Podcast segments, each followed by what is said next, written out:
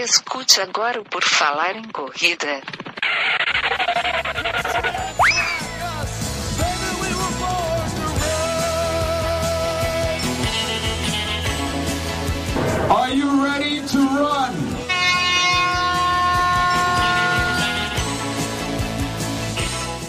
Começa agora mais um episódio do podcast do Puro Falar em Correr, o primeiro gravado em 2021. Já temos outros publicados aí em 2021, mas é o primeiro que vamos gravar em 2021 começando mais uma temporada. E se você pegar, estamos aí, ó, 12, 13, 14, 15, 16, 17, 18, 19, 20, 21, é a décima, décima temporada do Puro Falar em Correr. Estamos aí uma série longeva que o pessoal não enjoa, eu acho, né? Tomara que não enjoe, mas estamos aí já na décima temporada, primeiro episódio gravado da décima temporada.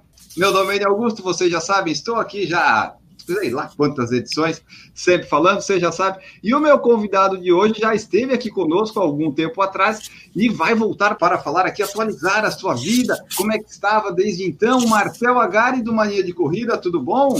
Tudo jóia, muito obrigado aí pelo convite.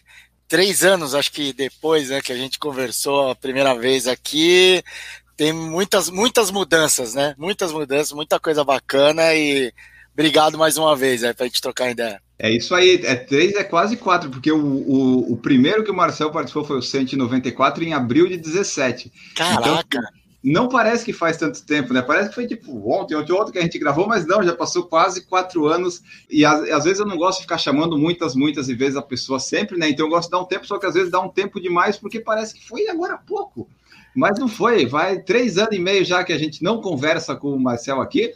Ele depois fez um episódio também, o 2 do 205, em junho, que a gente fez com o Maico, mas mesmo assim foi 2017, né? Ele participou do 393 com o Samuel, mas estava ali de apoio. Agora a gente vai, vai conversar aqui com ele, de fato, vamos ver aí o que, que aconteceu nessa vida aí do Marcel. E vamos lá, então. Em 2017, eu lembro que tava os canais de corrida do YouTube, tava tudo meio começando ainda, as coisas estavam evoluindo. Tu não tinha feito nem maratona ainda. Maratona acho que foi 2018 que você fez, né? Isso, 18, 18. Abril de 2018. É, que 2017 falava, ia nas provas tal, não tinha treinador, você ainda estava buscando subir duas horas na, na meia, na né? Na meia, na meia, é. Foi, 2017 foi aquela lá que faltou uns segundinhos, não foi? Foi por. Eu não fiz o sub 2 por 3 segundos. Ah, é, sabe, isso é tipo Netflix, né, cara? A gente faz, a gente cria uma dramatização. Não, mas é verdade, parece novela, mas foi muito louco. E faltou realmente três segundos. Deu. Foi um bagulho muito louco. A repercussão foi muito legal, né? Porque a gente começou a mostrar o treinamento para fazer uma meia sub 2. E como você falou, em 2017 eu não tinha treinador. Você estava indo por conta, né? Total. Assim, eu tinha uma, eu peguei uma planilha tal, né, de uma pessoa, mas eu não tinha um acompanhamento específico, onde eu, sei lá, eu passava um feedback, se eu tinha alguma dúvida, alguma coisa, ia ajustando. Só de seguir uma planilha com treino genérico, né, para maratona subidor, eu já tive uma evolução bem legal, assim, em três meses naquela época, porque até então minha melhor meia maratona era duas horas e 30, 2 horas 32, cara. Isso em, sei lá, em julho de 2017. Aí em novembro, quando eu fiz a Atenas, fez, deu 2 horas e 2 segundos. 2 segundos não, 2 horas 00 e 02, né? Um bagulho assim. E foi um momento bem legal, e aí acho que foi onde deu o estalo de, de fazer a maratona, cara, porque eu percebi naquele momento que assim, pô, dá para treinar direitinho, né? Se treinar direitinho, o negócio flui. E nesse, nesse mesmo ano, em dezembro, eu fechei parceria com a assessoria, na época foi a MB, fechei com a Care também, para ter todo acompanhamento, a gente poder mostrar a questão de, de acompanhamento médico, né, essas coisas do tipo, fisioterapia, e daí deu certo. Você vê, quatro meses depois disso aí, quatro não, cinco meses depois desse minha tentativa do Sub-2, eu fiz a minha primeira maratona, que foi na Maratona de São Paulo em abril, e foi, foi demais. Aí foi, foi e, e, a, e, e o Sub-2 veio naturalmente, porque assim, eu entrei no ciclo da maratona, aí eu fiz todo um trabalho também de nutrição, e. Perdeu bastante peso, né? Perdi peso pra caraca, cara. Eu, nessa época do sub 2, que eu tentei fazer o sub 2 e faltou alguns segundos, pesava, sei lá, uns 83 quilos, 84. Aí na, na maratona eu cheguei com 74 quilos, cara. Eu perdi quase 10 quilos até a maratona. E tudo com questão de treinamento, nutrição, né? Fiz um trabalho de nutrição, puta, foi bem legal. E, obviamente, cara, isso naturalmente. Peso, para mim, acho que é o que eu tenho falado para as pessoas. Perder peso faz com que você ganhe velocidade. Naturalmente, aí veio um sub-2 na meia de São Paulo, que é uma meia até considerada difícil, né, aquela de, da, da a Internacional de São Paulo, em fevereiro, normalmente é calor, tem bastante curva, relevo tal, e foi naturalmente. Eu nem fui pensando em fazer sub 2. A prova Isso, fazia... assim, essa que tu foi pensando em fazer quando tu chegou, que faltava dois segundos, não foi nada com nada que tu chegou podre, né? Tu tava no podre. limite. Não, então. A última, a última prova do, do, do, do ciclo, era o último treino do ciclo, era 18 quilômetros, né? Para fazer o treino da, da meia, da planilha. E eu tinha feito 18K passeando, cara. Eu fiz passeando os 18K no treino com pace de 5,30, que daria uma folga de boa. E eu terminei bem, então aquilo me deu uma confiança desgramento. Falei, porra, vou fazer o sub 2 com, com, até com uma certa folga, né? Eu tava calculando ali 5,30 justamente por isso, pra, porque sempre dá uma, uma mudança de distância e tal. E eu falei, pô, vai dar para fazer, sair com folga, que era 5 e, se eu não me engano, para dar sub 2 é 5 e 42, alguma coisa assim. E aí, no dia, cara, da prova, pô, sei lá, talvez senti um pouco a pressão, porque tava mó galera. Meu, foi mó galera. Se você ver a foto, Sim. você já deve talvez ter visto em rede social a foto da chegada assim, tá. Sei lá, foi uns oito canal de corrida, amigos, assim, em volta. A galera filmou, registrou. E foi um bagulho louco. E faltando, sei lá, uns dois quilômetros eu tive cãibra. E foi isso que ferrou muito, ferrou muito, assim. Eu tive uma daquelas minhas câimbras alienígenas que quando ataca me trava a perna, e aí tive que parar para alongar, e eu tava até com uma gordurinha para chegar. Só que foi ficando dramático, né? Pô, para, alonga. Aí olha, puta, ainda tá no tempo, vai, né? Até que chegou uma hora que no final, assim, meu, ferrou. Você tem que fazer esse último quilômetro a pace 4,50, um bagulho assim. e aí foi no desespero, foi no desespero. Assim, meu, meus últimos, sei lá, 400 metros, assim, que mostra assim, no, no, no você vendo nas parciais, eu tava acho que pace 4 e 15, cara, porque fui com cãibra e tudo. Eu terminei, parei, deitei no chão de dor, assim, cãibra, tudo. E aí cada um com um relógio. Meu, o meu deu 20001, outro, ah, o meu deu 1,59, porque às vezes passou na, um pouquinho na minha frente que estava me acompanhando. Então foi dramático. E aí tive que esperar o oficial. Quando chegou o oficial, foi por esses dois segundos aí. Muito louco. É assim. Foi uma Mas daí foi importante, né, a, a, prova, porque deu esse estalo que você falou, né? Conseguiu daí para sem dúvida. Não, foi, foi um aprendizado, cara, eu nunca me esqueço nesse dia ou num, uns dias depois, não lembro, eu me encontrei, eu falei com a Cerola, Cerola, que é amigo uhum. nosso, corre pra caraca, e aí ele falou, porra, mano, tava torcendo pra você, né? Eu falei, caramba, Cerola, por causa de dois segundos. Ele falou, não, não, não foi por causa de dois segundos, sabe? Foi por 0,000 de cada volta que você Pior que é, se você pegar dois segundos e dividir por 21 quilômetros, cara, não dá 0,0. Falou, meu, foi um peido que você deu, uma água que você pegou a mais, que no final soma tudo e você falei, puta, é verdade. E isso para mim, cara, me abriu muita cabeça mesmo para fazer conta toda vez que eu vou fazer uma prova, sabe? Você vai buscando pensando em tempo, você tem que calcular realmente por volta, cara. É porque cada pouquinho que você vai economizando por volta, no final é coisa pra caramba. Tanto que assim, se a gente for considerar um segundo numa maratona por volta, dá 42 segundos no final, é. cara. Já é uma bela de uma diferença, 42 segundos. Então, passei a respeitar um pouco mais essa questão do tempo e quando toda vez que eu me preparo e tô correndo cada volta e tem tem algum foco assim de tempo eu sempre fico mais preocupado com, com por volta assim né? Não deixo mais para ah não no final a gente vê. Não calculo melhor como antes ali até provavelmente 2017, vocês corriam mais com câmera, filmando e tal, brincando e tal, tal, tal, tu não tinha muito esse foco no tempo, né? Nenhum, no, era, era mais diversão, né? Foi nessa daí que veio a, tipo assim, ah, eu posso tentar filmar também e correr e fazer um tempo bom? Foi nessa de 17 que você viu que dava para tentar? Você então, quis arriscar, fazer uma coisa nova? Eu disse, putz, vamos tentar fazer isso que eu nunca fiz. Não é, não é nem tentar a questão do, de filmar ou não filmar, ou de performance o que eu acho que eu quis mostrar pra galera, assim, porque assim, a gente sempre atraiu muita gente, muito público pro nosso canal por conta da diversão, de a corrida ser um hobby, cara. Você não precisa ser performático, você não precisa ser um cara rápido para participar de corrida, né? Porque eu tinha essa impressão antes de, entrar e conversando com as pessoas, a gente percebe que muita gente tem essa percepção quem não vive esse universo acha que para correr você tem que correr só para ganhar, né? Tipo, não, não vou correr, vou correr, não vou nem chegar no pódio. Não, não precisa chegar no pódio, você precisa cuidar da sua saúde e a corrida acaba sendo um lazer, cara. Para mim, sempre foi mesmo depois desse período uma questão social. Eu gosto muito de ir em corrida para me encontrar com os amigos, para trocar uma ideia, depois comer um pastel, ir na padaria, é, almoçar junto. Então, é, sempre teve esse lado social. E a gente atraía as, as pessoas para o canal por conta disso.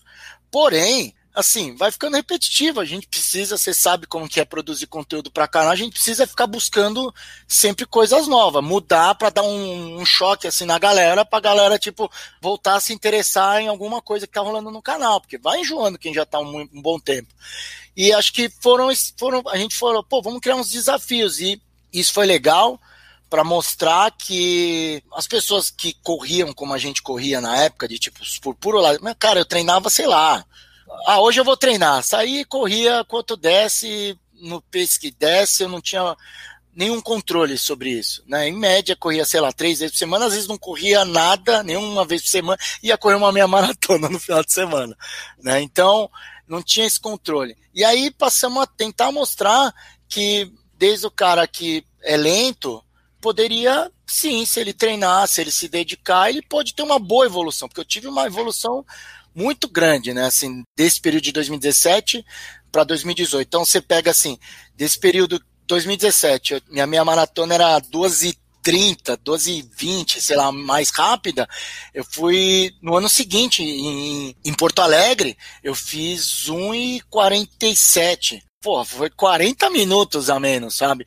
Então, só cuidando dessa questão de, de, de, de se alimentar melhor. Mostrei todo esse processo perdi peso, cara. Eu sempre falo para as pessoas, se você quiser aumentar a velocidade, acho que peso é um dos principais, cara, porque... Você chegou a quanto mais baixo aí? 74 quilos, o mais leve.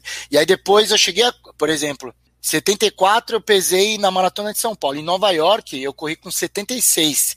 Só que esses eu tava com um índice de gordura menor e mais massa magra. Meu corpo, teoricamente, eu tava melhor, né? Eu tava com mais músculo, essas coisas. Mesmo tendo um pouco mais pesado, então eu tava mais forte.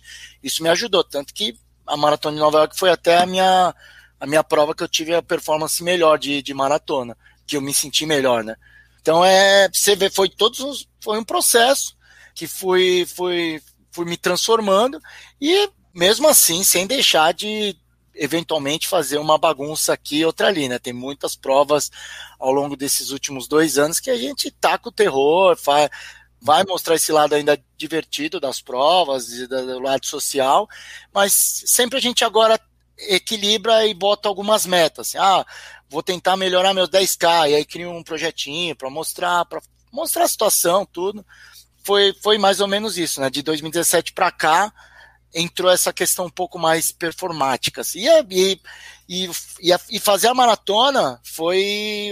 Como que eu posso dizer? Não é, não é que é, foi, foi, foi uma mudança de pensamento, cara. Eu acho que a, a maratona te dá uma disciplina interessante, assim, no sentido é. de.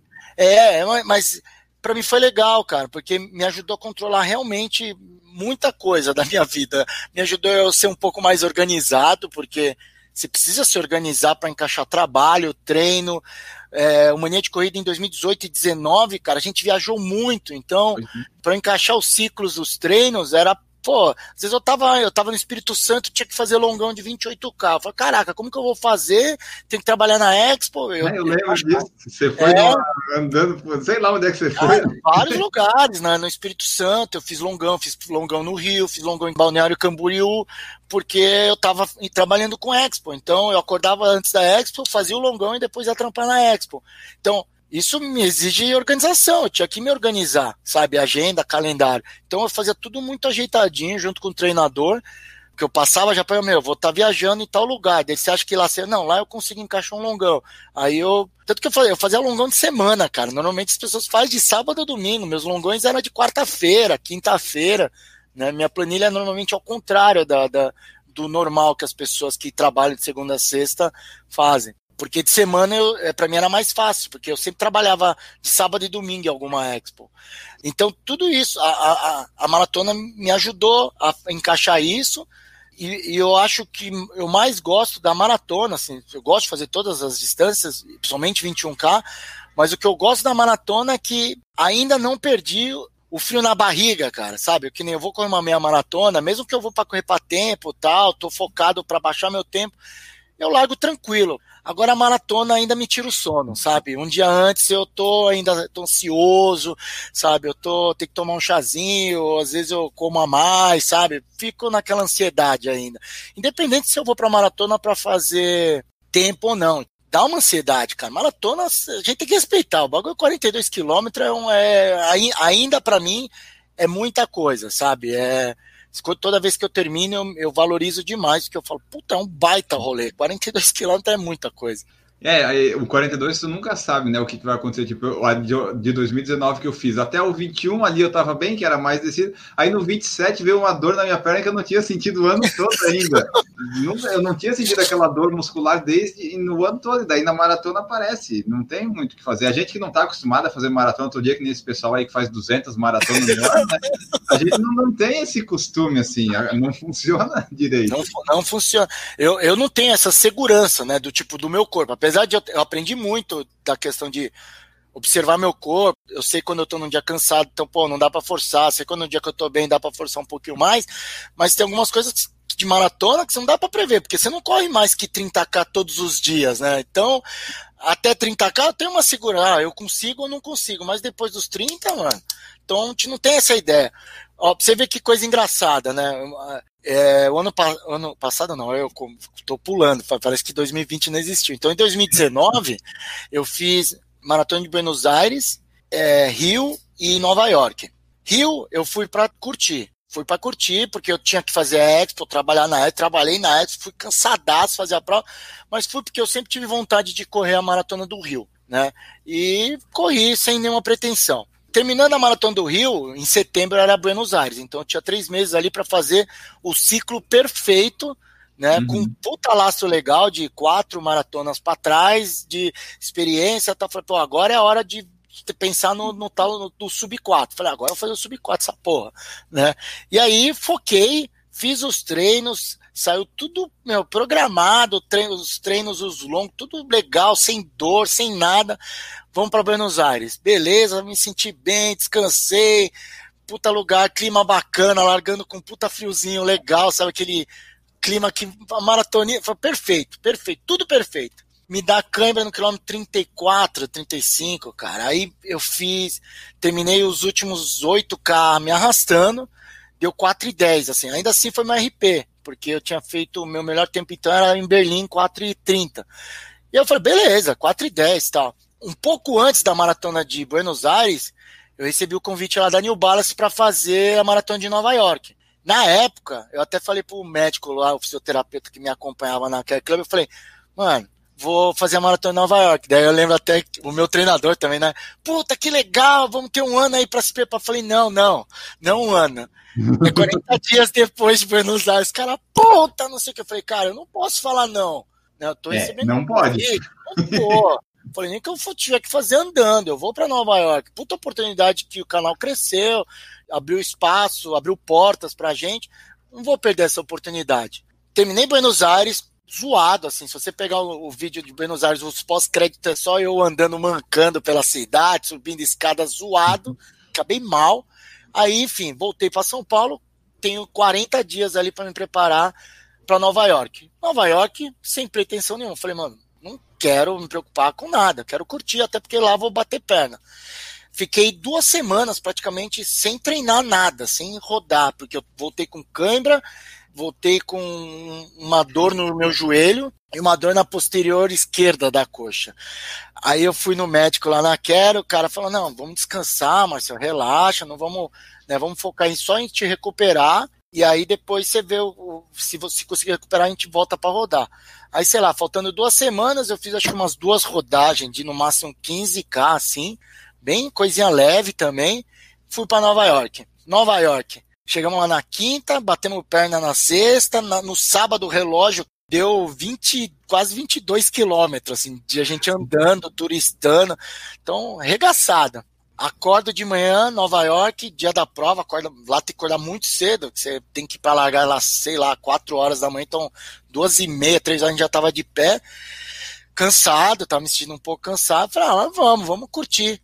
Fui pra prova, prova sensacional, aí faço 4 e 6, cara. Chegou, chegou um momento que eu tava no quilômetro 30 e poucos, que eu tava, pra, assim, se eu apertasse um pouco, dava para fazer sub 4. Eu falei, caraca, acho que dá para fazer sub 4. E eu tava me sentindo bem. Aí eu me apertei. Aí faltando, sei lá, uns 5 quilômetros, tem uma subidona antes do Central Park. E ah. ali eu falei, ah, não vou forçar, tá de boa, deixa eu curtir. Aí já vi que não ia dar, falei, acho que vai dar até RP. E de fato deu, deu 4 e 6, não tive cãibra, terminei mó bem. Nos uhum. dois, três dias depois, ainda fiquei na cidade batendo perna.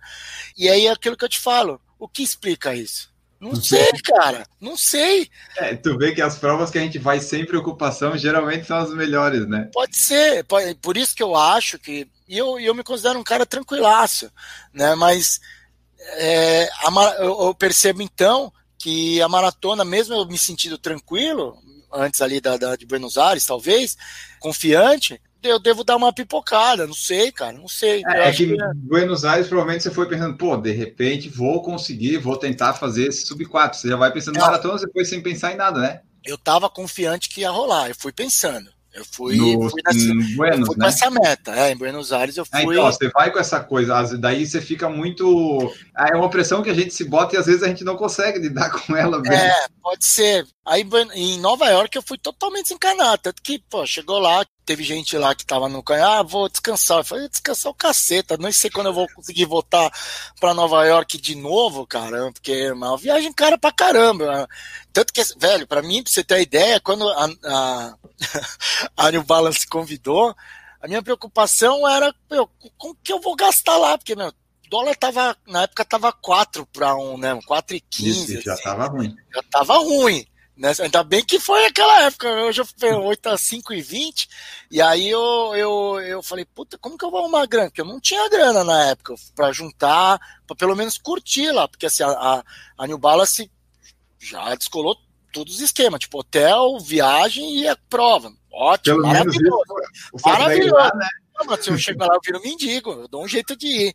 E foi mais ou menos o que eu fiz. Eu fui para lá, cartão, cartão, que dava para passar no cartão, cartão. depois e, a gente vê. Depois a gente vê. E foi mais ou menos isso, cara. Mas assim, foi a mesma sensação que eu tive de Berlim. Às vezes a gente.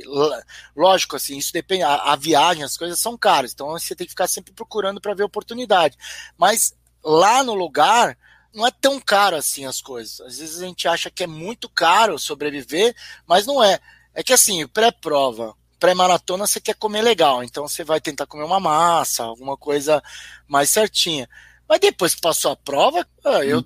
depois eu só tava comendo hot dog e uns bagu... Os caras vendem uns marmitex na rua lá, que eu, até hoje eu não sei o que, que é. Vi um arroz que era laranja, assim, eu não sei. Eu achava até que era cenoura. Eu falei, pessoal, não, isso não é, não é cenoura, não, é arroz. Eu falei, será que é arroz?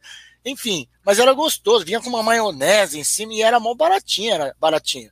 Era tipo, sei lá, 10 dólares, assim, que para eles é 10 reais, mas pra gente ali era 50 conto. Mas eu tava imaginando o pessoal falar, não, você vai gastar uns 100 dólares por dia. Eu falei, nem se eu gastar 100 dólares, 500 reais todo dia, mano, tô lascado. Mas não, dava pra gastar, eu sobrevivia com 60 dólares, assim, 50 dólares até.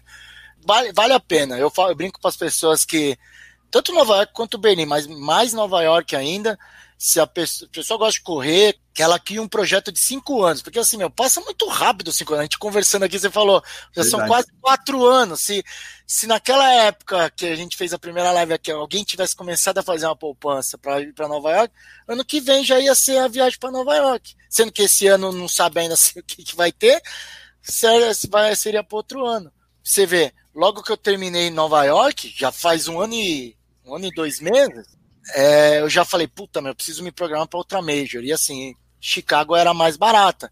Aí eu já entrei, assim, Ah, parecia é, que você tava... aí para Chicago. É, eu me, eu me, me, me, me, me inscrevi já para Chicago, consegui ser sorteado, e aí veio a pandemia, e eu não sabia o que fazer, acabou cancelando. Como a situação que está no mundo, eu já joguei para 2022. Ah, dane-se, espero dois anos, né? Porque não é um negócio que você faz e vai, você tem que se planejar mesmo, né? A gente quer, não, a gente não é abastada de dinheiro que, ah, vou lá comprar passagem na hora, não. Tu não Gente- é? O pessoal vê o Marcel indo, viajando, fazendo as coisas, o Marcel não tem dinheiro sobrando. Ah, nem nada, cara. Assim, eu falo que eu, eu, eu até comento nos dois vídeos de Berlim e Nova York, eu falo, cara, eu sou um cara abençoado, cara, abençoado, porque eu consegui fazer na minha vida as duas majors que eu sempre tive vontade de fazer. Prime e, e curiosamente na ordem que eu sonhei, cara. Eu antes, mesmo quando eu tinha um canal, quando a gente fez a maratona, uma das coisas era essa, porque em 2017 o foi um, foi um ano que o canal cresceu bem, assim, começou a ter uma visibilidade. A gente fazia as expos, a gente ia para as provas e porra, cara, a gente não conseguia andar assim, era toda hora alguém trocando ideia, tirar foto, vir falar, vir comentar sobre o canal. Falei, porra, tá tendo uma visibilidade, a gente tá tendo um alcance legal. E aí eu, eu lembro, quando a gente fez o projeto Mania 42K, que era de todo mundo ali do, do, do canal correr uma, uma maratona, era pensando justamente em oportunidade. No sentido assim, eu falava pro Marcão, falei, velho, se a gente não fizer uma maratona, é nunca que, sei lá, uma Adidas que patrocina Berlim vai chamar a gente, né? Porque eles não vão, eles vão pegar alguém que já tem alguma experiência para falar, pô, isso aqui eu acho que garanto que termina a maratona, vai, vai se aplicar. Agora, esse monte de gente aí que tá treinando tudo cagado, né? Falei, as oportunidades estavam começando a aparecer pra gente, de, sei lá, uma, uma marca ali que fazia uma ação, alguma coisa ou outra. E eu falava, putz, mas uma, um, uma viagem grande, os caras vão levar pra maratona, né? Então, aí, isso era uma das ideias também, de, de, de chamar atenção nessa, por conta da, da maratona. E de fato aconteceu, né? Porque logo que eu fiz a maratona de São Paulo, a Tivoli Run estava fazendo um puta projeto legal lá com o Michael na época e me, me encaixou no, no esquema. Falou, oh, mas você tá correndo também, vamos botar os dois juntos, porque daí já vira aquela bagunça. E foi super legal. Levantamos uma galera bacana, fomos com uma turma boa para lá e pô, foi, foi muito legal. E realmente, a oportunidade foi aparecendo assim. Foi o que aconteceu também com Nova York. Né? Mas é assim, então tu fez quantas maratonas? Tu fez cinco, se eu não. Seis, seis. seis fiz São Paulo, é, Berlim. Aí no final de 2018 é, a, a, gente tinha uma corrida aqui em São Paulo que a gente sempre participava, que é chama o Rei da Montanha. É uma ah. prova trail. E os caras. E eles, eles sempre tinham 14, 21, a gente sempre participava. Eu, eu conheço o organizador, é um cara gente boa, sempre foi muito brother nosso. E aí quando eles fizeram o ele aí nesse ano, em 2018, ele foi a primeira vez que ele abriu 42, cara. E ele chegou na gente meio que intimou. É, agora vocês estão tudo maratonistas, vocês querem, vai ter que fazer 42 na montanha. E aí a gente falou, ah, vamos, meu, vamos, vamos aí. Tá. Porque assim, montanha dá pra não que dá migué, dá pra você, né, cadenciar mais, anda um pouco, na subida você anda, depois na, na, na nas retas você, você tem um tempo muito maior, tinha oito horas, acho, para fechar a prova. E a gente falou, ah, vamos, me preparei, a gente se preparou direitinho e fizemos. Aí fizemos essa do Rei da Montanha, uma altimetria boa. Aí no outro ano fiz Rio, é, Buenos Aires e, e, Nova York. Tá, eu não lembrava dessa da montanha, essa da montanha. montanha. Não... Foi quanto é, tempo você fez essa montanha? Umas sete horas? Ah, deu sete horas, sete horas e cinco, cara. Sete horas Pegou e pra janta já. É, mas foi, foi bem legal, cara. Me, e foi, pra você ver, eu sofri muito menos que talvez na Maratona de São Paulo e na de Buenos Aires, que me deu cãibra, né? Foi, foi bem tranquila a prova. Foi, foi curtindo mesmo, foi cadenciado, botei, botamos ali uma estratégia de tipo, meu, subida, vamos na manha, descida e reta, a gente dá uma acelerada. E foi assim, deu certinho. E tinha umas partes meio single track, né, com, com lama, essas coisas, aí não tem jeito. Boa parte da uns, uns 8 quilômetros da prova lá, quase duas horas assim para fazer. Então já já era uma bola aí é andando e escalando, né? Então, do que eu vi aqui, é, tu ainda não fez a maratona sub 4, né? Até o Mauro Roberto Alves perguntou se já tinha Não. feito. Ainda não. Tu tem esse. Óbvio que tem, né? Mas assim, tu, tu viu que ele é possível nessas maratonas aí, que treinando e tal, ele. Não vou dizer que sai tranquilo, mas assim, ele tem como sair. Claro, claro. Já deveria ter saído, cara. É que, como eu te falei, eu não sei, não dá para explicar, mas é, é treino, que é aquela história. Eu preciso, que eu sempre penso, é, se deu alguma merda, é porque faltou alguma coisa no treino. É aquela, não tem jeito. Maratona, o que você treina, você paga na prova. Então, se eu tiver, ah, mas tudo bem, você ficou nervoso, deu alguma merda e atrapalhou, deu cãibra ali também, porque estava muito ansioso. Pode ser, é possível. Mas se eu tivesse muito mais preparado, eu não ia ter esse problema. Talvez eu ia estar tá me sentindo melhor na prova, o bagulho ia rolar. Então, é, é aquela história que a gente estava comentando fora do ar. Às vezes a gente sabe onde a gente pecou, né? Que assim, a gente só não quer admitir. Não deu certo, admite, foi, pô, vamos, vamos treinar mais. A história é essa, tem, corrida é isso. Não tem segredo, é treinar, se alimentar direito e você faz, vai correr bem. Se não fizer as coisas, a musculação também é importante, né? Fortalecimento, comer direito e treinar. Se não fizer essas coisas direito, não vai sair o que você planejou. Tu falou esses três itens aí, daí eu já vou pular para 2020, esse ano que meio que não existiu. 2020 não conseguiu fazer isso. É, não, 2020 o que eu, curiosamente, olha que engraçado.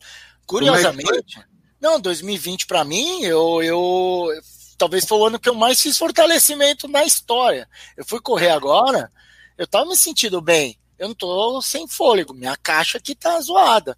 Mas... Claro, você ficou 5, 6 meses só fazendo fortalecimento. Só fazendo fortalecimento, cara. Eu não fazia é, agachamento, ficar lá toda hora fazendo agachamento, a fundo, todas essas porra pra perna, cara.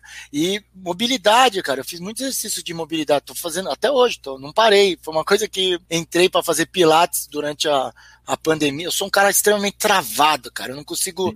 você ter uma ideia, agora eu consigo, mas eu não conseguia sentar tipo aquele índiozinho, assim, sabe? Que você senta com a perna cruzada. Eu não consigo. Quer dizer, eu, hoje eu sento, com dificuldade, um pouco de mas eu não sentava, não consigo. Eu sempre, quando alguém vai, ah, vamos fazer uma rodinha no chão, sento, eu sempre sentava meio de lado, assim, sabe, apoiando o cotovelo. Por conta de mobilidade. Quando a professora aí de Pilates viu que eu era tudo travado, falou, nossa, Marcelo. E agora me ajudou. E eu sinto que agora que eu voltei para os treinos, cara, eu me sinto mais leve em relação a isso. Me ajudou bastante. E a parte de fortalecimento, eu, eu preciso, na verdade, eu quero ir no, no, nutricionista direitinho para fazer né, a medição com, com biopedância, essas coisas, para ver se a, como é que tá a massa magra. Aí, por exemplo, eu vou ter ideia se realmente eu ganhei alguma coisa com esses fortalecimentos que eu fiz ou não. Ou se pelo menos eu mantive, né? Porque. É, mas se você for escorrer e já sentiu bem, é sinal de que provavelmente alguma é... coisa mais ali tem, né? Não, não tava, não tava do pior. O que tem me forçado é o cardio. Assim, nada, é evidente, assim, quando eu tô no final de uma hora lá, que eu, o máximo que eu tô correndo agora é uma hora e meia. Mas assim, de uma hora a uma hora e meia, eu uhum. percebo que eu ainda tô com perna, mas, pô, meu cardio já tá, já tô começando a, né, que é normal, né? Fiquei muito tempo, muito realmente tempo parado. Então, acho que foi isso. 2020 se resumiu para mim a isso. Eu fui voltar é, a correr. Como, como é que era? Tipo assim, 2020, tá. A gente tinha lá algumas expectativas e planejamentos, né? Aí veio lá do 15, 16 de março, a data fatídica, tudo começou a fechar. E aí, como é que ficou os negócios aí do Marcel e do Mania, os planejamentos? Teve que cancelar tudo? É, teve. Não, na verdade nem cancelou, cara. A gente meio que adiou, porque a gente, a gente, o Mania de Corrida desde 2016, que a gente começou a fazer Expo, vem numa crescente assim muito legal. Estou querendo dizer financeiramente, visibilidade de empresa mesmo, falando como empresa. Quando a gente bateu 2019, a nossa referência sempre é São Silvestre, né? Então, assim, no final do ano, se a São Silvestre vai bem, é, é para fechar com a chave de ouro, porque normalmente o resto do ano foi bem. Em 2019, tava, não que estava menor, estava estagnada. Assim, os resultados das Expo estavam se repetindo em 2018, porque 2019 a gente já estava vivendo uma crise econômica né, no, no, normal do país, as pessoas já não estavam com tanta grana. Só que a São Silvestre bombou, foi absurdo. Assim, a gente teve um crescimento de venda muito grande. E aí, lógico, a gente sempre se planeja ali, né? A São Silvestre é que dá a nossa referência o que, que nós vamos fazer no outro ano. Porque já tem que pagar, né? As Expo, espaço, comprar espaço e tal. Então a gente já saiu reservando. São, Maratona de São Paulo, Maratona do Rio, City. A gente ia fazer Expo da Up Rio, Maratona de Curitiba, Porto Alegre, Porto Alegre e Rio, que assumi, ou Porto Alegre e Floripa, algumas que iam coincidir, eu ia me dividir com o Marcão, inclusive, né? Pra gente atender mais lugares. para ter mais, mais. E quando chegou em março e aconteceu isso, no primeiro momento que eu acho que todo mundo pensa, ah, não, em maio tá beleza, né? O máximo que vai acontecer, a gente vai perder a maratona do Rio, que vai adiar ali para outubro, outubro é nós, né? E aí passou o mês, nada. Passou o segundo mês, nada. A gente meu, ficamos apreensivo, porque, assim, eu e o Marcão, a gente vive da, da Expo. A parte boa é que a gente sempre teve um caixa, a gente sempre gostou, desde o começo, a gente sempre trabalhou com caixa. Que assim, é muito melhor você comprar à vista do que você parcelar com o fornecedor. A gente sempre negociou bem com o fornecedor. Por isso que a gente vende bastante produto com preço bom. Porque a gente consegue chegar no cara, não, e aí, quanto é que tá, tal, e comprar bem. Então, quando você compra bem, você consegue vender com preço muito mais competitivo e ter uma margem de lucro boa. Então a gente sempre foi guardando esses caixas para poder comprar bem. E a gente falou, puta, ferrou, beleza, a gente tem caixa, dá pra gente segurar, mas mesmo assim, você começa a ficar preocupado. Porque só as vendas online não. Não, não então a gente começou a criar daí ações. Foi legal, cara. A parte legal, e que é muito louco isso, falei bastante isso sobre em 2020 e history em vídeo, como a gente é acomodado, cara. Por que, que eu falo isso? quando bateu água na bunda ali em maio, março, abril, né, que a gente viu que o negócio ia rolar, foi, eu e o Marcão, a gente começou a se preocupar e falou, meu, vamos buscar alternativas. Aí a gente começou a buscar parceria, tipo, fechamos parceria com a, com a ESCOM, fechamos parceria com a Foco Radical, com a Fotop, de tipo, meu, trocar mailing, trocar, fazer parceria, ah, compra uma foto, ganha isso, compra uma coisa no Mania, ganha uma foto, sabe? Essas coisas básicas que obviamente não gera uma puta grana, mas vai gerando, né? Vai entrando os trocos. E, e online, você tem que gerar tráfego. Essa é a pegada, né? Não adianta você ter uma loja online bonita e maravilhosa se não tem acesso. Né, que, é, que é a história que o pessoal fala né, de, de, de site. Né? Se você, não adianta você ter uma loja bonita numa rua que não passa ninguém. Né? Então, mesma coisa é uma loja, de um site, né, uma loja virtual. Se você tem a loja virtual e não, tem acesso, então a gente começou a criar formas de gerar acesso. E aí começou a entrar uma receita para a gente poder sobreviver e pagar as contas ao, ao longo desse ano, né, de 2020. E eu até daí eu fui falar com o Marcão, falei, putz, cara, olha todas essas coisas que a gente fez. Por que, que a gente não podia ter feito isso antes até? Uma coisa não anula a outra, sabe? Uma parceria com, com empresas como foi da ESCOM, da ESCOM, cara, a gente a gente já tinha falado isso para eles um tempo atrás, mas falou e não foi atrás. Mas os caras sobra muita camisa de corridas grandes. E a ESCOM tem corridas que são emblemáticas, que é Pampulha, São hum. Silvestre. No caso, São Silvestre não pegou porque é da Casper, né? Mas é Pampulha, Meia de São Paulo, a Maratona de São Paulo. a gente chegou pros caras e falou: Meu, vocês têm camiseta aí sobrando? Manda pra gente, pra, vamos bolar um preço para vender. Vai entrar uma receita para mim, vai entrar uma receita para vocês. A gente tem a, a divulgação e tal e vendemos camiseta de corrida pra caramba, porque era um preço extremamente barato, era 15 reais a camiseta. E a gente falou pros caras, eu mesmo peguei umas três para mim da maratona que eu fiz, para ter guardado, porque a ideia era essa, falar, meu, você às vezes você estreou na Maratona de São Paulo 2018, porra, que legal, você quer ter aquela camiseta. Às vezes você deixa guardado, você não quer nem usar porque você tem dó, né? Mas agora, se você tiver quatro, você, pô, você pode desfilar com ela. essa aqui é a camiseta da minha primeira maratona. Então, isso realmente funcionou, cara, esse apelo. E aí, obviamente, a gente foi entrando com outros materiais que eles tinham lá de corridas da, da DC, né? Mulher Maravilha, Superman. Você vê, Superman, Batman e Mulher Maravilha a gente conseguiu vender para um público que não tem nada a ver com corrida. Porque uhum. o pessoal que era nerd, que gosta, que acompanha assim, pô, vendeu muito boné do Superman e do Batman. Que era um boné barato, era um boné de 15 conto, cara, mas é um boné legal, normal, com bordado, símbolo bacana, acabamento legal. Então, foram soluções que a gente foi procurando. Fechamos uma parceria com a Centauro, coisa que a gente nunca tinha feito. Aí eu falo, até daí, né, passando o ano e tendo sobrevivido com essas ações que a gente acabou fazendo, a gente para e pensa, vai para uma campanha, putz, por que a gente não fez isso antes, né? Então, sempre tem um caminho, cara. Eu acho que, obviamente, pode ser que chegue um momento que meu, não, não dá, realmente tem que fazer. Mas boa parte da, das situações, é, as soluções estão aí, a gente tem que correr atrás, cara. É que não é fácil. Não, não, não, adianta a gente ficar reclamando, ah, fechou, ah, deu errado. Ah. Meu ano, meu negócio, meu ganha-pão em 2020 não teve. Não teve. Eu não. não... que tu fez foi a de fevereiro, né? Não, nem em fevereiro. Ah, eu tive uma Expo, que nem foi Não Expo. teve a meia? Não, meia de São Paulo não Não tem? Expo. Não tem, Ah. ele só tem entrega de kit. É, a única, o único point do Mania, teve dois, na verdade. Mas são corridas menores, mas até que, sim, até aí não tinha nem falar de pandemia. A gente foi uma para Bauru, que pra gente tem várias provas, por exemplo, tipo essa de Bauru. Não é uma prova que eu vou lá para ganhar muito dinheiro, mas eu vou lá porque, puta, é legal, tenho um contato com o público do Mania e que é um público que dificilmente às vezes vai encontrar com a gente. Então, sempre quando tem esses convites de cidades, assim, a gente tenta ir porque é legal pela interação com o público.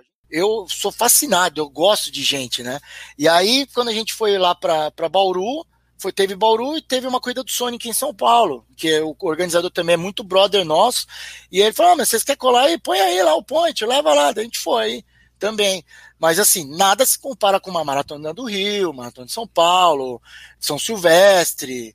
E são, são provas que movimentam muitas pessoas. A, a receita é. São receitas assim que eu ganho para ficar o mês, né? Então, tipo, é uma prova que dura três dias, mas que pô, é para pagar as contas do mês da empresa e mim do Marcão. Mas não teve. E aí? Como que a gente faz? E, e foi um ano que a gente já tinha investido uma. Cara, a maratona de São Paulo, isso, isso também foi outro problema. Na maratona de São Paulo, a gente, como a gente estava imaginando um ano maravilhoso, o que, que a gente faz? Como eu te falei, a gente tem o caixa, mas vamos lá fazer estoque. Puta, vamos comprar bastante, porque vai vir. E na sequência, a gente estava. Onde a gente estava? Era a maratona de São Paulo, tinha a meia de Camboriú, que a gente estava para ir, e a uma meia de Porto Seguro que os caras iam levar a gente para lá. Eles iam arrumar um espaço pra gente, a gente ia de avião, a gente ia mandar os produtos tudo pro transportador, a gente tava vendo já toda a logística. Ia ser a primeira vez que a gente ia correr, fazer uma Expo e correr no Nordeste. Tava toda essa expectativa, a gente fez um puto estoque de coisas para essas provas e morremos com esse estoque. Morremos não, ficou tudo estocado. Aí a gente teve que ir desovando, fazendo ações, a gente fez, fez promoção de porta-medalha. Meu, porta-medalha a gente comprou uma cacetada na época. Ficamos, a gente falou, meu, e agora? Porque é um produto que vende muito em prova, né, em Expo, mas não é um produto que vende muito em site, porque é pesado. Então encarece o frete, né? Quando você vai comprar um porta-medalha. A pessoa vai lá calcular, vai ver o frete pelo preço do porta-medalha, já dá, dá uma pegada, enfim. Aí é, foi, foi assim, mas no final das contas, o aprendizado para mim de 2020 é que a gente sempre está acomodado, cara. Sempre dá para buscar uma coisinha a mais e a gente descobriu que, que tinha novos caminhos aí em, em 2020. Vocês não foram atrás porque o, o que estava ali estava funcionando, né? Tava dando certo. Talvez, sei lá, em 2021, 2022, se continuasse o normal, vocês fossem achar ali, né? Para aumentar, mas não estava dando errado para ter que mudar. E quando está dando certo, a gente veio, né? O time que está ganhando, a gente acaba não mexendo, né? Aí não, a pandemia e... veio e desmontou, tirou todos os jogadores do time. Exatamente. Não, e a gente acaba focando, né? Porque, por exemplo, foca no que dá certo. Se tu tinha, tipo, 50 expo para fazer, você não ia ter tempo de ficar fazendo ação e parceria. Não. Né? Mas, por exemplo, vamos imaginar que acabasse a pandemia agora. É, neste momento que acabar, isso é uma coisa que eu e o Marco a gente já conversa, a gente já quer se estruturar para uma pegada assim, de ter um foco online e um foco offline. Tem que ter. A gente não pode abrir mão totalmente do offline, porque a gente viu que dá retorno também. Não é igual o offline para o nosso caso. Mas, mas tem um baita potencial para ser um dia, por que não, melhor? Porque uhum. não tem um limite, cara. Eu atendo o Brasil todo. Agora, eu tô, eu tô fazendo uns testes, por exemplo, a gente entrou com loja também lá no Shopee. Shopee é tipo uma plataforma igual ao Mercado Livre. E os caras estão metendo frete grátis, cara. Meu, eu vendi muito para principalmente região norte e nordeste. Porque ah, são regiões que eu tenho dificuldade pra caramba para vender. É, a gente vai descobrindo ferramentas online que uhum. ajudam a expandir. Viu? E eu perco o limite, eu não fico só em São Paulo. Eu posso vender em qualquer lugar. Eu estou vendendo bem agora para Norte e Nordeste por conta do, do Shopee. Porque o cara ia comprar uma camiseta do Mania que era 45 reais, aí o frete saía 45 também. O cara fala, porra, Marcelo, fala, ah, meu, não, não tem o que fazer, é o correio. Só que o Shopee entrou agora, e para gerar tráfego no, no, no, portal dos caras, os caras estão metendo frete grátis direto. Quase todo dia eles liberam cupom de frete grátis. Então toda vez que tem cupom de frete grátis, a gente já divulga. Ó, galera, quem quiser comprar coisa do Mania, essa é a hora de aproveitar frete grátis. Aí o Shopee que banca É isso que é legal para mim, porque eu não, não pago nada. É, norte não... Nordeste é complicado mesmo. Mesmo as camisetas do PFC que a gente vendia pouco ainda, é, o Norte Nordeste o cara pensa, pô, eu vou pagar mais do que a camiseta. Não Exatamente. Ah, não sei se você ainda tá vendendo essas as camisetas, mas Fica a dica aí para você. Usa o Shopee, cara. É uma plataforma que você pode usar. Você abre lá uma loja sua e aí quando tiver, às vezes, cara, aí, os caras estão soltando cupom, muitos cupons. Aí toda vez que solta o cupom, a gente, o Marcão já tá esperto, ele vê, ó, oh, Marcia liberou cupom de 10 conto. Aí eu já saio divulgando. Fala, galera, quem quiser aproveitar tem cupom de 10 reais. Daí pô, o cara vai comprar a camiseta do Mania. Às vezes tem o cupom de 10 real e mais é o frete grátis camiseta do Mania lá é 40 conto, 45 reais, sai 35, cara, já é um puta desconto. Né? 10 reais sobre 45 reais é quanto dá isso aí? Dá, dá mais do que 10% de desconto.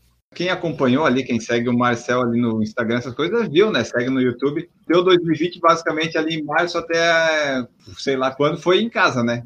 Tu foi não, um não, ainda é, tô. É, ficou bastante até sair para correr, até ver assim, pô, realmente, agora dá para sair, né? Foi foi um período bastante tu ficou fazendo os fortalecimentos, mas era isso, né? Não tinha. Era Não. fortalecimento e, e, comer, né? Fortalecimento e comer. Exatamente. Qual que foi meu pensamento, cara? Quando entrou a pandemia, eh, a gente chegou até a fazer umas lives, eu fiz umas lives no, no Instagram, que eu conheço uma infectologista, conheço alguns médicos e tal, e eu tentei me, me inteirar, entender o assunto. E a gente, eu, eu, naquele momento, cara, eu, eu percebi o quanto que percebi não, eu já, já tinha esse, isso na minha cabeça, do quanto que a gente acaba é, mobilizando as pessoas, cara. A gente pode mobilizar as pessoas tanto para coisa boa como para coisa ruim. E naquele momento a gente não sabia o que, que era a desgraça da porra da Covid. E o que a gente ouvia. Da, eu cheguei a conversar até com uma amiga da Regiane que era lá da.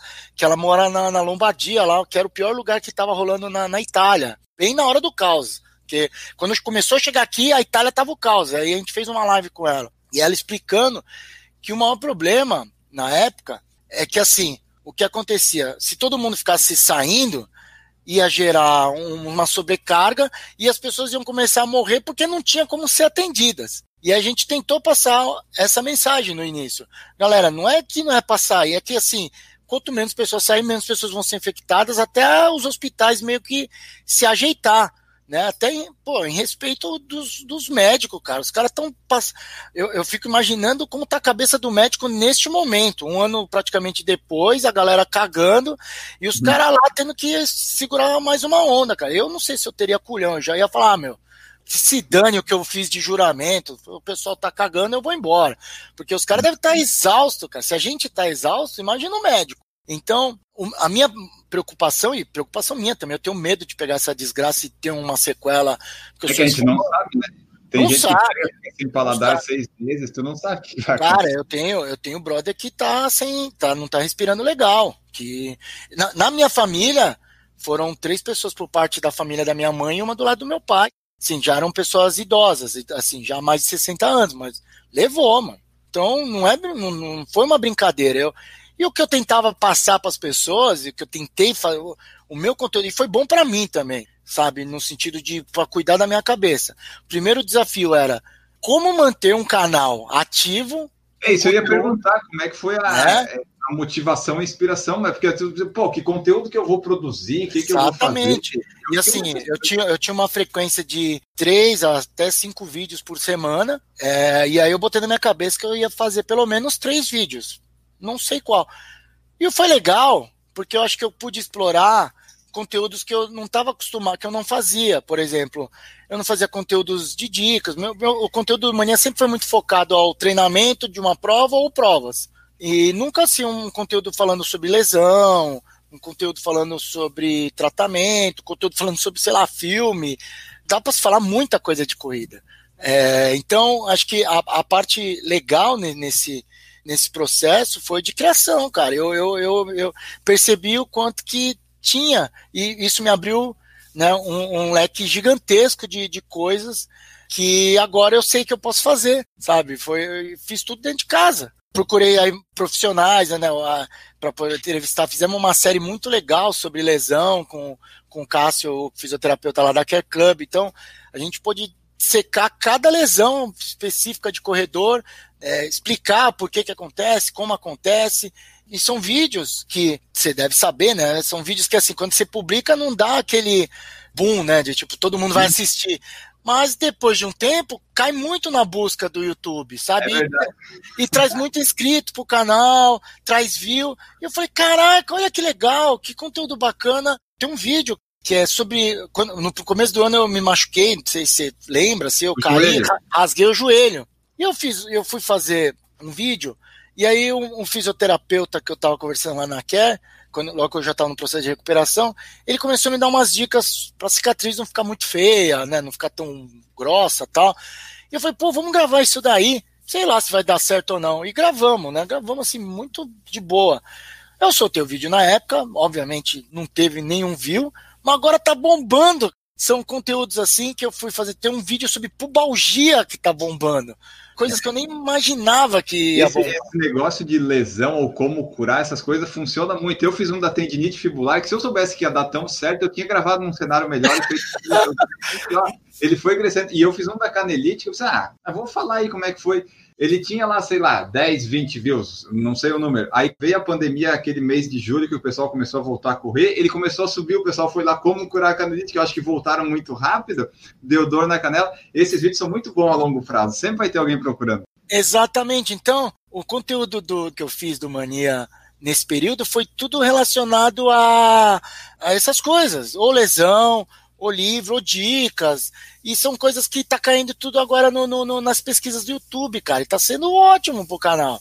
E me abriu um leque de tipo, porra, eu posso focar nesse tipo de conteúdo também. Eu não sou, eu, eu nunca quis entrar muito nesses conteúdos, porque é, se eu não tenho um profissional para falar, eu não gosto de falar porque não sou técnico. Apesar de, pela experiência, pelo conhecimento, um monte de curso aí que eu fiz com as pessoas, com os profissionais acompanhando, filmando, eu aprendi muita coisa, mas não é, não sou formado para falar. Eu posso falar, ó, aquela corrida é bacana, Nova York é legal, corrida lá de Camboriú é linda, é maravilhosa, tem, falo do percurso e tal. Mas eu não posso falar sobre qual que é o melhor jeito para correr para não dar canelite. Eu posso conversar com um amigo aqui, mas eu não falo isso publicamente porque é desrespeitar os caras que são especialistas.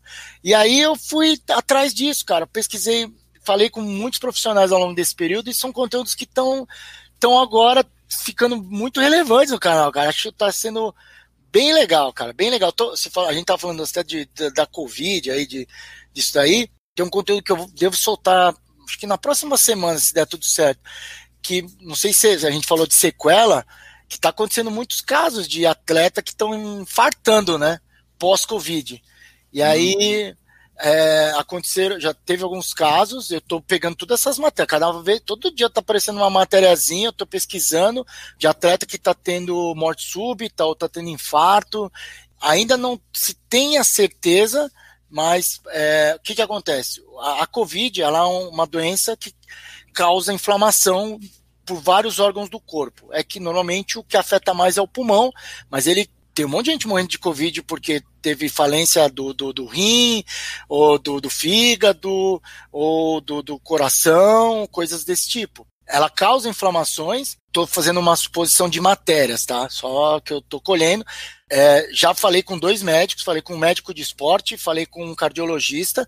O médico de esporte falou que existe realmente já estudos, ainda não 100% comprovados, que neste momento eles têm recomendado é para quem ficou internado fazer novamente um check-up, como se você fosse começar a fazer a maratona. Então já faz um check-up de coração tudo. Mas existe alguns estudos de pessoas, mesmo pessoas que tiveram coisas leves. Um cardiologista com quem eu conversei, ele disse que teve dois atletas, um cara é triatleta, meu, nunca passa todo ano por ele, e o cara teve Covid, não ficou internado, e depois que ele se recuperou da Covid, curou, ele voltou a correr, mas estava sentindo ainda ruim. Aí foi fazer uns exames e encontrou realmente um, uma alteração no coração. E aí eles estavam, eles estão fazendo agora uma bateria de exames para ver se é alguma coisa que pode ter sido causado pela Covid ou se é algum problema, porque, meu, maratonista, triatleta tem aquela doença, existe uma patologia que o coração incha, né, algumas coisas desse tipo. Mas ele falou, Marcelo, não descarto, e ele tem pego muitos atletas que estão se recuperando e realmente tem uma dificuldade cardiopulmonar por conta da Covid. Então, tô tentando trazer essas pautas, cara. Eu acho que é interessante, acho que é legal, é informativo. E sempre tenta sem, sem perder o humor, cara. Todos os conteúdos aí que a gente fez foi tentando levantar o astral da galera, porque o que eu mais tenho visto, recebido mensagem é de gente que tá muito mal, tá em deprê, não tá é, conseguindo voltar, né? É, é punk, cara. É um negócio que, assim, muita gente que se salvou com a corrida, muito provavelmente neste momento tá passando por uma boa dificuldade. Né? Assim, eu tô tentando, no, no vídeo que eu, vou, que eu tô subindo hoje, eu tenho tentado mostrar que eu tô passando por isso, sabe? Porque eu acho que é legal a pessoa se identificar. E que Porque tô... tu demorou para voltar a correr na rua. Como é que foi esse retorno assim? Quando é que tu assim, putz, agora dá para tentar voltar? Porque tu ficou um, uns bons Ontem, meses. Não, voltei em outubro, cara. Foi em então. outubro. Continuo correndo totalmente isolado. Não, não... As pessoas dizem, ah, vem correr aqui. Fala, cara, eu prefiro ainda evitar. Porque, sabe, que, que acontece, Enio? Eu, eu, tenho visto todas as coisas, ah, evento tal, treinão, corrida. Tô nada contra quem tá falando. Quem quer fazer, faz. Cada um cuida da sua vida. Eu, é assim que eu tenho pensado. E, só que assim, o que eu tenho percebido muitas vezes é que os protocolos, que, ah, não, vai ter os protocolos. Só que protocolo parece que é só para estar tá no flyer, cara, sabe? É só para estar é. tá na divulgação. É, as corridas teste que fizeram tem protocolo, mas não, não tem protocolo. Cara, aí, aí o organizador ele, ele fala, não, eu fiz os protocolos, os caras que não cumpriram, ah, é para lavar a mão, então não faz, sabe? Uhum. Porque você tá, você tá aglomerando gente, né? Você tá incentivando pessoas a se aglomerar. Já se você está tá incentivando, então tem a responsabilidade em fiscalizar para ver se a galera tá cumprindo. Porque numa besteirinha dessa, alguém leva Covid para casa, ferra com alguém. Não é? Não tô falando que você não tem que fazer. Faça, mas fiscalize. É igual, sei lá, eu vi uma festa aí mostrando, ah, a festa tá seguindo os protocolos. Tava o DJ com uma máscara e o resto da pista ninguém com máscara. Então não tá seguindo protocolo coisa nenhuma, né? Eu acho que é, é esses cuidados. E eu, mesmo depois, voltando à mesma história, quando voltei a correr, já com conhecimento de pô, como é que a Covid funciona, como que ela é transmitida. Agora a gente tem muita informação. Não precisamos ficar naquela paranoia do começo. De fato, no começo não se sabia de nada, então vamos proteger. Sempre com cuidado. Aí agora a gente já sabe, pô, não é porque eu vou correr ali que, sei lá, vai acontecer. Eu tenho que evitar onde está aglomeração. Então, eu tenho corrido em horários já que como eu tenho essa liberdade de horário, eu corro em horários que é fora do, da, do horários de pico, às vezes eu corro à tarde, num horário qualquer, que é fora do horário de 6 horas da manhã, ou sei lá, 7 horas, ou antes disso, ou depois disso, muito tarde. Às vezes eu corro 9 horas da noite, 8 horas da noite, uhum. né, na rua.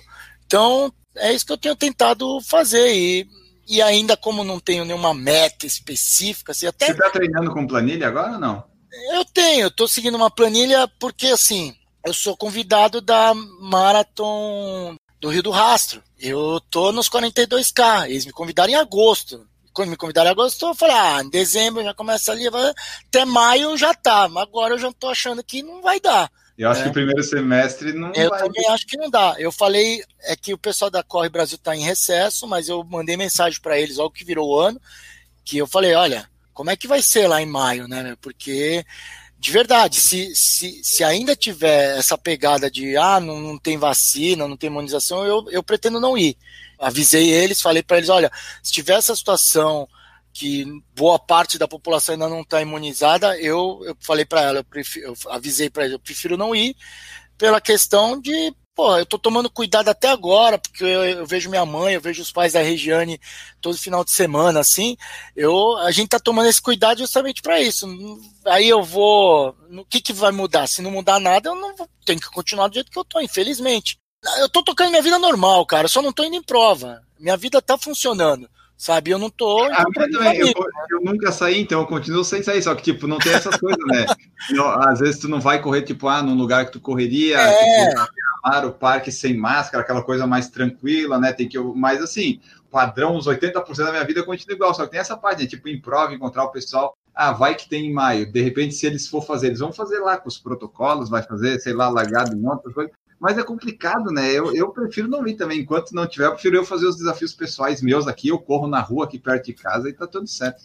Enio, você já me viu em expo de prova ou em prova? Você acha que eu consigo ficar sem dar uns pulos muito loucos em cima da galera, ou a galera pulando em cima da minha? Eu não consigo. Como que eu vou manter distanciamento social numa prova, cara? Eu não consigo. Isso é uma coisa que ia me incomodar muito, por exemplo, porque eu sei que tem um monte de gente que, tipo, não tá preocupada. E a pessoa, ah, vamos tirar uma foto. Eu vou falar, ah, não, sabe? Isso também me incomoda. Eu não quero falar não para as pessoas. Mas assim, eu não vou falar não porque eu sou escroto. Eu vou falar não porque eu tô preocupado comigo e com a minha família. Ah, você tá exagerando. Nossa, eu posso tá, posso tá, mas entre exagerar e me proteger e proteger meu, minha, as pessoas que eu amo, que faz parte do meu círculo diário, eu vou proteger eles. Então, já que eu não posso ir numa prova curtir do jeito que eu gostaria de curtir, eu prefiro ficar continuar na minha. As pessoas me mandam mensagem, oh, mas eu vi que você já tá treinando. Pô, vou colar aí pra treinar. Eu falo, pô, cara, vamos, vamos segurar. Segura um pouco, cara. que necessidade que o pessoal tem, né? Espera não, um pouco. Cara, o mundo não vai acabar. Eu falo pros caras, o mundo não vai acabar. Vamos, vamos tomar o cuidado. Eu até, putz, cara, eu, as coisas. É, as, eu acho que esse ano, se a gente tivesse. O, o, o que eu acho que é foda, N, é que assim, como eu te falei, a gente já entendeu como a doença funciona. Então a gente já sabe os cuidados que a gente precisa tomar para ela não se propagar. Só que a gente não está tomando nem esses cuidados, cara. A gente poderia ter uma vida praticamente normal. Dá para pessoa ir no parque, dá para pessoa sair, dá para pessoa até ir almoçar com os amigos, sabe? Só que assim, ah, pode ir lá. Daí chega lá, todo mundo sem máscara, junta 15 pessoas, quase pular. Cara, não é isso sabe? Tem que segurar um. Daria para fazer muita coisa, só que eu percebo que as pessoas não se controlam e aí é complicado. Eu ainda tenho receio. Eu tenho muita preocupação comigo e com as pessoas né, ao redor. Eu tenho medo de, de vir uma sequela. A corrida é, hoje é meu trabalho. Eu não sou um atleta profissional que depende da corrida exatamente para ver, só que de alguma forma se eu tiver dificuldades onde assim, eu tomo cuidado hoje correr para não me machucar, porque eu tenho que estar inteiro para poder fazer vídeo. Eu tenho que ter conteúdo. Senão acaba o canal. E, e o Mania de Corrida, mesmo a gente sabe que nosso segmento é totalmente nichado e que os nossos os números, mesmo dos maiores canais, não são nenhum absurdo em relação ao, ao, ao, ao mundo do, do YouTube, mas a gente alcança o nosso público bem eu tenho que manter conteúdo, senão o canal vai pro saco. E aí as pessoas param de participar das coisas que a gente faz, né? Mas tamo indo, tamo indo. Ó, tem bastante pergunta, o pessoal tá comentando aí, ó. O que eles estão falando? Bom, vamos ver aqui, ó. O Danilo falou que a maratona é sempre imprevisível, por isso que é emocionante cruzar a linha de chegada. É, a linha de chegada da maratona é sempre a parte boa, que tu assim, pô, acabou, consegui. Pena que tive uma câimbra no 30 e passei 12 quilômetros. Mas é, é demais, cara. É, tava rolando uma discussão em algum dia, sei lá, o pessoal, eu não entro muito em discussão, mas eu vi que as pessoas supervalorizam muito a maratona, né? Assim, cara, não é, não é, não é nem desmerecendo as outras distâncias, eu gosto. É que assim, como eu não sou um corredor rápido, eu acho que a tendência de quem não é muito rápido é às vezes supervalorizar a maratona porque você consegue fazer num ritmo mais cadenciado. E, e a superação no final, eu acho que, sei lá, eu não sei dizer. Eu só acho que todo mundo que corre um dia deveria fazer uma vez. Se não gostar, beleza, mas acho que é uma experiência para quem gosta de correr extremamente válida. Faça uma vez na vida uma maratona. Eu, eu quando eu fui fazer a maratona de São Paulo, a ideia era fazer uma só, cara. Não tinha pretensões de fazer não mais. Não conseguiu. É, cara, gostei pra caraca. É mó legal, cara. É gostoso pra caramba. O Beto falou o RP da maratona em Porto Alegre, Marcel. Acho que 2022, talvez, né? 2021, acho cara, que. Cara, eu corro muito bem em Porto Alegre, cara. Olha que bagulho você, louco. Você fez a meia maratona em 2019 bem lá, né? Então, foi meu. Ó, em 2018, fui correr a meia lá. Aí eu fiz 1,47, que foi meu RP da meia na época, que eu tinha na época, acho que era 1,52, 1,53, baixei para 1,47 lá. E detalhe, olha que isso, esses detalhes que eu acho que é legal no meio da prova desamarrou meu tênis. Eu tive que parar, amarrar e ainda deu esse RP em 47. Em 2019 eu fui para lá de novo. Fui correr, tempo, mesmo esquema, o clima tal, tava gostoso. Comecei a correr para tentar baixar o tempo, desamarrou o tênis de novo. Aí, aí foi engraçado que eu lembro quando desamarrou o tênis, eu lembrei disso aí de 2018. Eu amarrei, falei, vai dar RP de novo, quer ver? E deu, cara. Aí fiz um em 45, alguns quebrados. Então eu corro bem, eu gosto de correr lá em Porto Alegre. Só que a maratona eu não sei, eu não, nunca fiz a maratona lá, mas quem sabe um dia posso fazer. É, é, é um lugar que, que eu me sinto muito bem, cara. O público lá, a galera, tem muitos galera que acompanha o Mania lá, eu fico muito feliz. Jaime Rodrigo de Paula perguntou qual viagem você repetiria, Berlim ou Nova York? Qual que tu gostou mais? Assim? ah, não sei. Eu, é, ó, Tem uma coisa, vou fazer um comparativo engraçado, que é assim, quando a gente começou, o canal começou a crescer, a gente começou a receber o tênis, isso aconteceu também até com o Michael na época, assim. E aí o pessoal que comentava, eles reclamavam com a gente assim, porra, vocês gostam de todos os tênis? Eu falo, meu, que a gente era. A gente não tinha nada. Começa a receber qualquer coisa um pouquinho melhor, né? A gente acha que é bom, meu, não tem referência ainda. E Berlim, quando eu vou para Berlim, foi, caraca, que bagulho maravilhoso. E aí eu lembro que eu conversei com o Michel e o Bruno lá do canal Corredores, e eles já tinham feito Berlim e Nova York. Na época foi até para pedir informação. E os dois me falaram assim: não, Nova York é muito melhor. Mas muito, mas muito. Falei, como assim muito? Falei, mas não é parecido, não, é muito melhor. Falei, nem ferrando. Falei, meu, Berlim eu saí de lá babando. E aí, enfim, daí você corre em Nova York e você fala, puta, é, é passada. Eu, eu, eu devo, assim, se pudesse repetir, repetiria as duas, mas se tivesse que escolher, acho que Nova York. O Matheus Persílio Caverzan, conhece? Salve para esses dois que fazem parte da minha história na corrida. Ele estava praticando bastante a corrida estacionária lá com a mãe dele. Cara, a mãe dele, você tá ligado, né? Sim, eu acompanho. eu não, e tomara, tô torcendo que as coisas se normalizem, porque ela tá treinando. Quando ela, ela vai correr mais rápido que o Matheus. Ah, isso aí também não é muito difícil também, não é muito difícil. Dona Penha, inclusive um beijo, Dona Penha. Beijo pra senhora. Ela começou a fazer estacionária, né? Lá com, com o Matheus, que o Matheus ficou em casa fazendo. E tá aí, eu acho que um, um exemplo bacana das coisas que a gente fez durante a pandemia, que foi buscar alternativas das pessoas se movimentar sem precisar sair de casa. Então a gente mostrou várias coisas, uma delas foi a corrida estacionária, que eu fiz bastante também, e a dona Penha tá aí, acabou incentivando ela. Parece que o Matheus falou que ela já fez todos os exames, fez o check-up, ela tá legal. E eles vão começar a fazer uns treininhos, porque se tudo der certo, ela um dia vai fazer a corrida da garota, que é lá no estado deles, né, no Espírito Santo. E como todo ano eu vou para lá na garota, aí eu me comprometi a participar junto com a Dona Penha, de registrar esse momento ah, dela. Porque é uma puta história, cara. Putz, é uma pessoa que era sedentária e começou a acompanhar a gente, mania de corrida, por conta de uma coisa da pandemia, acabou talvez ajudando, virou a chavinha para ela, ela tá fazendo atividade física, foi incentivada. Ela tem todas as camisas do Mania, mandei uma de presente, mas pegou, comprou outras, cara, foi, uma história muito legal. Tenho, é, e várias vezes, cara, várias vezes, várias vezes, eu tava, que o Matheus sempre publica, né, quando eles fazem lá, ele me marca. E várias vezes eu tava num dia que, puta, hoje eu vou fazer, eu vou fazer exercício não. E aí ele me marcava com ela, cara, eu falava, porra, mano, tem que fazer, né, porque e eles sempre fazem assistindo um vídeo do Mania de Corrida, assim, então eles sempre tiram a foto do vídeo que eles assistiram. Então é um baita, baita incentivo a Dona Penha. Eu, eu sou muito grato por ela, mesmo por toda essa situação que a gente passou aí de pandemia, foi, foi algo muito legal. Nós estávamos falando, uma hora a gente falou ali de alguma coisa de comida, de peso. Eu queria ver, é, o, o, Marcel em 2021 ele vai tentar entrar na linha da alimentação, né? Porque eu vi uns stories outro dia ele comendo miojo. Eu pensei, não, miojo, quando a pessoa come miojo é porque a coisa tá muito. Ah, não, então, é, não é que a gente come miojo porque, tipo, preguiça de cozinhar, sei lá. É porque a gente gosta mesmo. Eu e a Rê, a gente se deixasse, a gente comeria miojo direto. Já tá até me olhando aqui com a cara de tipo, um miojo. Vai ter hoje miojo. Cara, não, a gente mete um miojão assim, ó. Mas agora, agora que a gente tá comendo, ó. Ela veio trazer aqui, ó. Aí, ó, faz. Saladinha agora. Mas assim, foi um período, porque eu tinha conseguido, de outubro até o começo de dezembro, eu tinha conseguido entrar na linha, porque ele tava chutando o pau. Aí eu perdi Cheguei a chegar ali nos 77 quilos, que era o que eu estava esperando chegar, ficando só dentro de casa ali, fazendo meia dúzia de atividade. E aí, chegou agora final de ano, parece que baixou o demônio do, do, do, do da uhum. comida, cara. Porque a gente começou a comer muito. E, e, você falou do miojo, a gente comeu nesse dia cinco miojos, foi cinco pacotes de miojo tinha naquela panela. Aí a gente divide. Aí você fez uma maratona depois. É, vi nada, vi nada.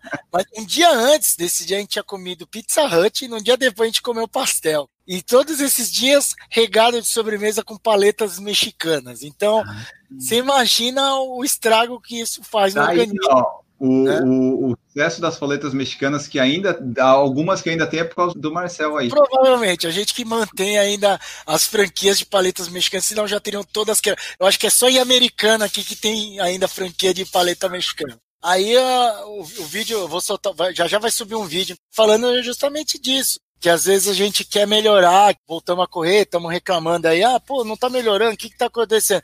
Às vezes é porque tem alguma coisa errada e a gente não quer ver.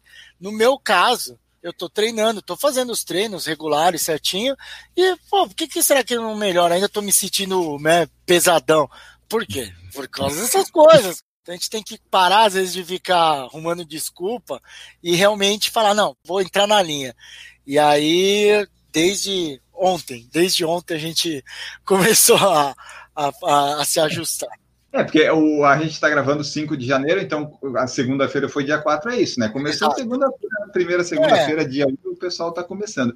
Mas aí uma das perguntas que eu recebi aqui na, no Instagram foi assim: com quantos pastéis se faz uma maratona? Ah, com várias. com, ah, pra você ter uma ideia, no, no, meu período do que eu fiquei com menor peso, que eu falei foi na minha primeira maratona, 74, tem até no vídeo, que eu, eu, gravei um vídeo falando com a nutricionista, né, quando eu comecei o tratamento da parte nutricional, é, eu falei para ela assim, falei brincando, mas ela falou, não, não tem problema. Eu falei, olha, você pode me tirar o que você quiser, mas você só não vai tirar o pastel que eu como toda terça-feira na feira. Daí ela uhum. falou: Não, beleza, não, não tiro. E eu comi, eu comia dois pastéis toda terça-feira. E eu comi, e de fato, é, daí é aquela história, cara, do tipo, uma coisa é em uma refeição você dá uma jacadinha, outra é. coisa é, é todas as refeições você jacar e aí não dá certo, né? Prova que, meu, eu, eu sempre tive um, um, uma refeição que eu sempre dou uma jacada, nunca fui 100% rigoroso, vai, vamos dizer assim. Então, é, dá para construir uma maratona comendo uns pastelzinhos de vez em quando também. Uma outra pergunta que temos aqui: quais são os objetivos pessoais do Marcel e do canal aí do Mania de Corrida em 2021? Porque a gente tá, tá meio indefinido ainda também, né? Agora, é. pelo menos, tem um caminho aí do que vocês conseguiram fazer em 2020 para tentar né, alternativas, mas aí 2021 como é que tá aí? Marcel na corrida, Marcel e Mania? A gente deve lançar que a gente percebeu que. Isso é um bagulho muito louco. Isso também deve ter acontecido com vocês. Deve ter recebido muito seguidor, corredor novo, assim, que começou a correr na pandemia. Então, é, tem aparecido umas pessoas que, ah, comecei a correr agora na pandemia, porque o cara, a única atividade que dava a fazer sem aglomerar, num lugar isolado tal, era a corrida, então muita gente passou a correr e pegou gosto, né, pela corrida. Então, a gente deve soltar agora uma série, o Bob que deve produzir, falando alguma coisa desse tipo de os princípios básicos ali do, do para começar a correr até uma prova de 5K, né? Então o Bob montou um, um, roteirinho de alguns vídeos, acho que por um ciclo de três meses, que ele vai, como ele também está muito tempo parado, ele vai aproveitar isso para dar uma recalchutada na, na corrida dele e vai contar nessas dicas para a galera que está iniciando. Eu, como eu falei, eu tenho a questão do Rio do Rastro Marathon, mas vai depender das circunstâncias de pandemia. Eu tinha Chicago, mas joguei para 2022, porque como é uma prova que tem que se planejar com muita antecedência, somente a parte de hotel, viagem, tudo, eu preferi jogar para 2022. Então, cara, eu tô deixando a, eu tô deixando levar, cara. Eu tô tentando trazer mais conteúdos informativos mesmo. E estou tentando fazer um, um, pelo menos um vídeo por semana gravando treino com bate-papo. Eu, eu tento pensar num, num assunto que é recorrente de corredor e gravo somente no treino longo, que é o treino que não preciso ficar preocupado ali com o pace, posso conversar. Então daí eu bato, eu meio que a ideia é conversar, tô, corro conversando ali com a câmera, passando minhas opiniões de algumas coisas e pedindo a opinião da galera que eu gosto de, de ver os comentários e responder. Então é um vídeo que eu sempre interajo bastante. E aí é isso, cara. É, acho que por enquanto tá isso. Não, não, não tem muito planejado. A gente vamos continuar fazendo as coisas online. Tem algumas ações que a gente pode ainda soltar, que a gente está para bater um milhão de hashtag mania de corrida. E, Legal. é, cara, as pessoas usando a hashtag mania de corrida eu, no Instagram. post agora que estava programado que entrou aqui, tem? Nossa, você vê aí, deve estar tá para bater um milhão, então a gente deve montar alguma ação. E estamos focados em apoiar o Samuca também, né? Uma coisa que a gente acabou não, não comentando aqui, mas é procurem lá no canal Mania de Corrida de, de ajudar. O primeiro mês a gente conseguiu bater a meta de 3 mil que era 3 mil reais, deu 3.200 reais, uma coisa do tipo. Né, e que foi bom porque o site lá, né, ele cobra umas taxinhas assim, então no líquido deu os 3 mil que o Samuca realmente precisava. E agora em fevereiro é, é, começar de novo a luta. Fevereiro não, em janeiro, começar a luta de novo de até fechar o mês, tentar bater os 3 mil e todo mês vai ser isso. É, esse é um dos projetos que a gente tem de tentar manter ao longo do ano. O Rodrigo Tandaia perguntou qual prova no Brasil falta você fazer. Tem alguma ainda aí que tá pendente que não fez? Tandaia, um abraço aí pro Tandaia. Tandaia, ele encontra a gente no, no, no nas Expo e ele Quem tem. Que não, fica... encontra, não, não então, mas quando ele encontra, ele fica com, às vezes ele fica com vergonha de, de falar comigo. Agora não, agora ele já tá mais à vontade, mas a primeira vez, se eu não me engano, foi a esposa dele veio falar. Oh, ele tá vergonha de falar com você. A gente se acompanha há muito tempo. Um abração. E, puta, cara, faltam várias. Assim, eu, tenho, eu tenho uma lista das provas que eu tenho vontade de fazer. Pô, acho que as principais eu consegui já fazer, às vezes não, não a, a, o percurso principal, tipo, sei lá, maratona de Porto Alegre, não fiz a, a maratona, mas já participei do evento. Curitiba, fiz, deixa eu ver que uma, uma bem emblemática que fala. Ah, uma que a gente quer muito fazer é a, a de Reis. Eu nunca fiz. Ah, Cuiabá, né? É, Cuiabá, que é bombadaça, Sim. que é uma pegada muito São Silvestre, e que a gente já tentou ir duas vezes, mas nunca conseguiu pegar a inscrição porque é gratuito, né? Então acaba muito rápido. Você vê, o ano passado, em janeiro, a gente não conseguiu. A gente conseguiu até um contato no organizador, daí o cara falou: não, em 2021 a gente vê, vai ter pandemia, não deu, né? Então, é, essa é uma que a gente tem vontade de registrar. É, dessas aí que falou Cuiabá, realmente. Eu queria fazer essa de Cuiabá, eu queria fazer aquela lá da, da meia das cataratas em Foz. Essa eu tenho vontade Ou de fazer. Essa também, é, tem outra que está na lista. Tem várias provas que devem ser. A de Bonito deve ser legal, Fernando de Noronha. Aí já, já fica mais puxadinho. Bom, pessoal, então essa foi nossa conversa com Marcel Agar do Mania de Corrida. Fizemos aí uma retrospectiva desde 2017 até chegar aqui 2021 sobre o mania de corrida, sobre a vida dele aí na corrida, as evoluções, as maratonas e tudo mais. Esperamos que vocês tenham gostado. Vocês mandem seus feedbacks, suas opiniões, compartilhem por aí, digam o que vocês acharam. Vocês baixem os episódios, seja no Spotify, seja no Anchor, seja no Google Podcast, no Apple Podcast. Você vai lá, você baixa em todos esses lugares. Você não precisa ouvir em todos, você baixa só em todos, aumenta lá nossa, nosso alcance e vai nos ajudando também assim a espalhar por aí.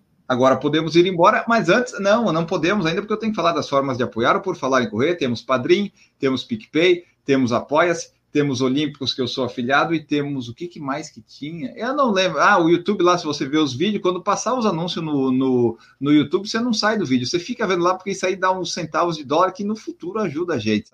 Então, se você estiver vendo lá no YouTube, você deixa passar. Se você quiser ainda alguma camiseta do Por Falar em Correr, eu vou ver esse negócio do Shopee que o Marcel falou, mas a gente tem algumas, tem até versão raiz, bem antiga mesmo da primeira edição ainda tem algumas, tem alguma da cinza, quando ainda era corrida, tem as do correr também. Então tem um monte de coisa aí que você pode fazer para nos ajudar.